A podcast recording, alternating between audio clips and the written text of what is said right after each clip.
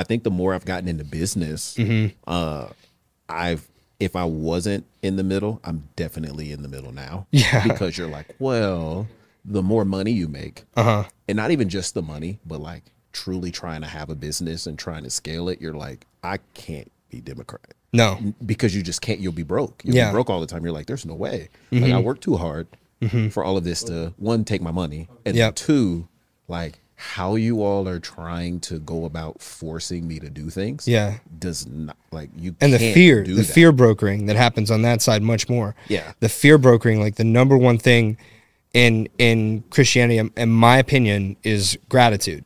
So you can't have gratitude and fear all at the same time. at the same time. Yeah. You either have gratitude or you have fear. Yeah. Because I could be fearful about what's going to happen. That's what he was talking about at, at church this past Sunday. You invited me. Mm-hmm. And he was talking about being okay with the fact that you have something coming and being grateful now rather than constantly bickering with yourself that you don't have it yet. Mm-hmm. And that's the season that I lived in at Valuetainment after I left. I was very upset that something hadn't happened yet.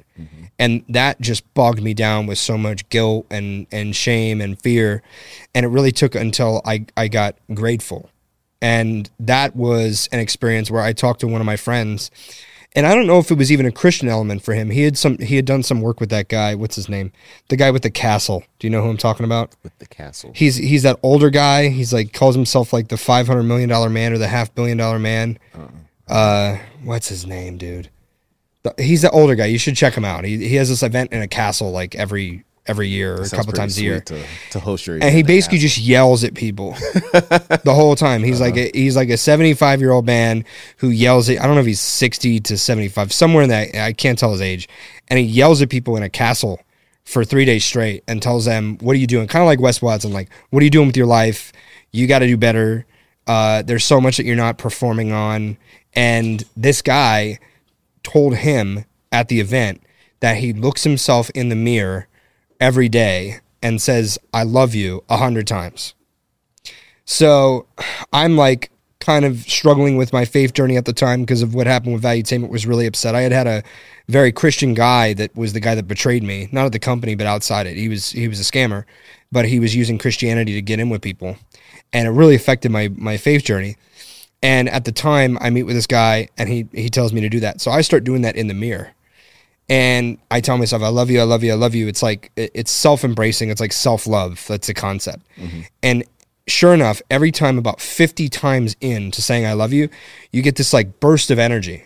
But then once I got the burst of energy, I immediately converted because that felt kind of like satanic to me and kind of weird that I'm telling myself it's like self love is kind of weird mm-hmm. because you should really love God, number one. I would shift it to saying, like, go into a prayer at that point and be like, Jesus, thank you so much for everything that you provided for my life. God, thank you so much. And and that turned into a a prayer of gratitude almost every day. And that's when things started changing around for me and shifting for me was in that prayer of gratitude that came out of this like weird I love you, I love you, I love you in the mirror. Mm-hmm. It it was it was very bizarre, but that's how I got out of my like dark place at the time that I didn't know how to climb myself out of. I love you know there's there's this aspect of where people are like well all the religions and things are the Mm-hmm. same and we you know we you pick and choose where you want to come from Mm-hmm. and I'm like okay if you subscribe to that cool that's your thing Mm-hmm. but there is a moment there is a moment that comes where either it's Jesus Mm-hmm. or we get into some stuff that's like everything else that's not God Yep. and the Bible makes it very clear for us that either you're in the kingdom or you're not. Mm-hmm. And people don't like that. They don't like that separation of like either I'm in or I'm out. It's like, mm-hmm. no, well, I don't I don't want to make a decision. It's like, no. There there comes a place where you have to make a decision. There's a decision. And if you don't whatever it is, whether you're doing meditation or whatever, like there's a at some point there's this clear line and you may not even people may not know what it is they may not know like how they feel but there's you feel it you it's mental it's emotional it takes everything that you have and it's like okay when you get to that line what is it Yep. and either you're going straight jesus is the way the truth and the life Mm-hmm. or you're going into whatever else it is that you subscribe to Yeah. and i think that's where a lot of people get hung up is that you got what do you do with jesus Yeah. like no matter where you're at what you believe what do you do Mm-hmm. with Jesus? needs to be a daily prayer, right? Mm-hmm. That's where the conversion when you get into daily prayer and you make sure to put that in in your routine and you make sure to read the Bible, which I should definitely do more of.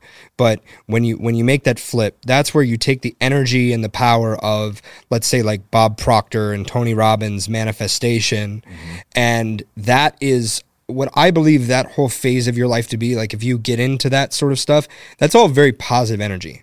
And I believe that that energy is gifted by God to pull people out of a dark place. And he's so gracious and so kind, and Jesus is so gracious and so kind that he allows you to think for a season that it's not even him. He allows you to think for a season that it's you. So then you get into this motion of like self love, like the the the process that I was going through. And there's a lot of people that eventually get stuck in, I think, the the season of self love because they had a really bad experience with like maybe the Catholic Church or Baptist Church, like whatever their background was. Right. And they just can't make the commitment to themselves to say, no, it's actually Jesus. Jesus is the kind person that has done this for me. Mm-hmm. And it's always people with like really internal, horrible hurt that can't make that conversion over to believing it's Jesus. There's something that happened, right? Yeah. And I have two examples, two two anecdotal stories of they're both entrepreneurship friends. One of it, uh, I'll actually call him out, Ryan Zofay. Ryan Zofay is speak. He's speaking at Aspire, and this guy is just going straight up his career is just catapulting up. And I went to one of his, he was in the addiction space because he struggled with addiction. He started uh, this organization that helps people, it's called Level Up, or it was at the time, where he helped people with their addictions and, and breaking through with that. Cool. And I don't know at the time, I think there was a Christian element to what he was doing, mm-hmm. but now he's made this shift where I saw him at church, I saw him at Victory Church in Boca Raton. He's doing work with uh, Pastor Donnie. This would be a good person for Ryan to connect with too. Uh, Ryan's Ryan Pineda, and uh, he's doing all Christian content now. Uh-huh. And his stock is just going straight up. Now, I have another friend who's uh, a client of mine. He's a great guy. He's the best guy you ever meet. He's there for you all the time. But I don't know if the Jesus element is in his life. Mm-hmm. So as his stock grows and as his wealth grows in his industry, mm-hmm. there's like this disconnect that he's building up all this wealth, but he's thinking that it's from him. Yeah. And that's similar with. Do, I, I'm kind of blanking right now. Does Grant talk about Jesus? Does he? Do you know if Grant Cardone talks about Jesus? Not really. I don't think he. I think he's had moments in like different interviews and things where he's like addressed Brought it up. kind of because he's he Scientologist, believes. which is a I believe- different- Yeah, it's a whole nother. It's a whole different It's got its mythos whole and thing. like yeah, Yeah. So L. Ron, he'll- L. Ron Hubbard, the, the greatest writer of all time in, what I will fantasy. say is all the times that I've seen him talk about religion, Uh-huh. he's been very. Um, I don't want diplomatic isn't the word I'm looking for. He's been very respective of what what other people believe and what the other person believes, and so he's never like. I've never watched a clip where I walked away like, "Oh, you couldn't have a conversation with this guy and be respectable," and he's not going to like listen. He may tell you he's going to tell you why he doesn't believe or Mm-hmm. Yeah. Mm-hmm. whatever, however that works out. But I've never walked away from a conversation of hearing him talk about something where I'm like, "Dang man, that guy's just going to like slaughter you for believing in Jesus." yeah,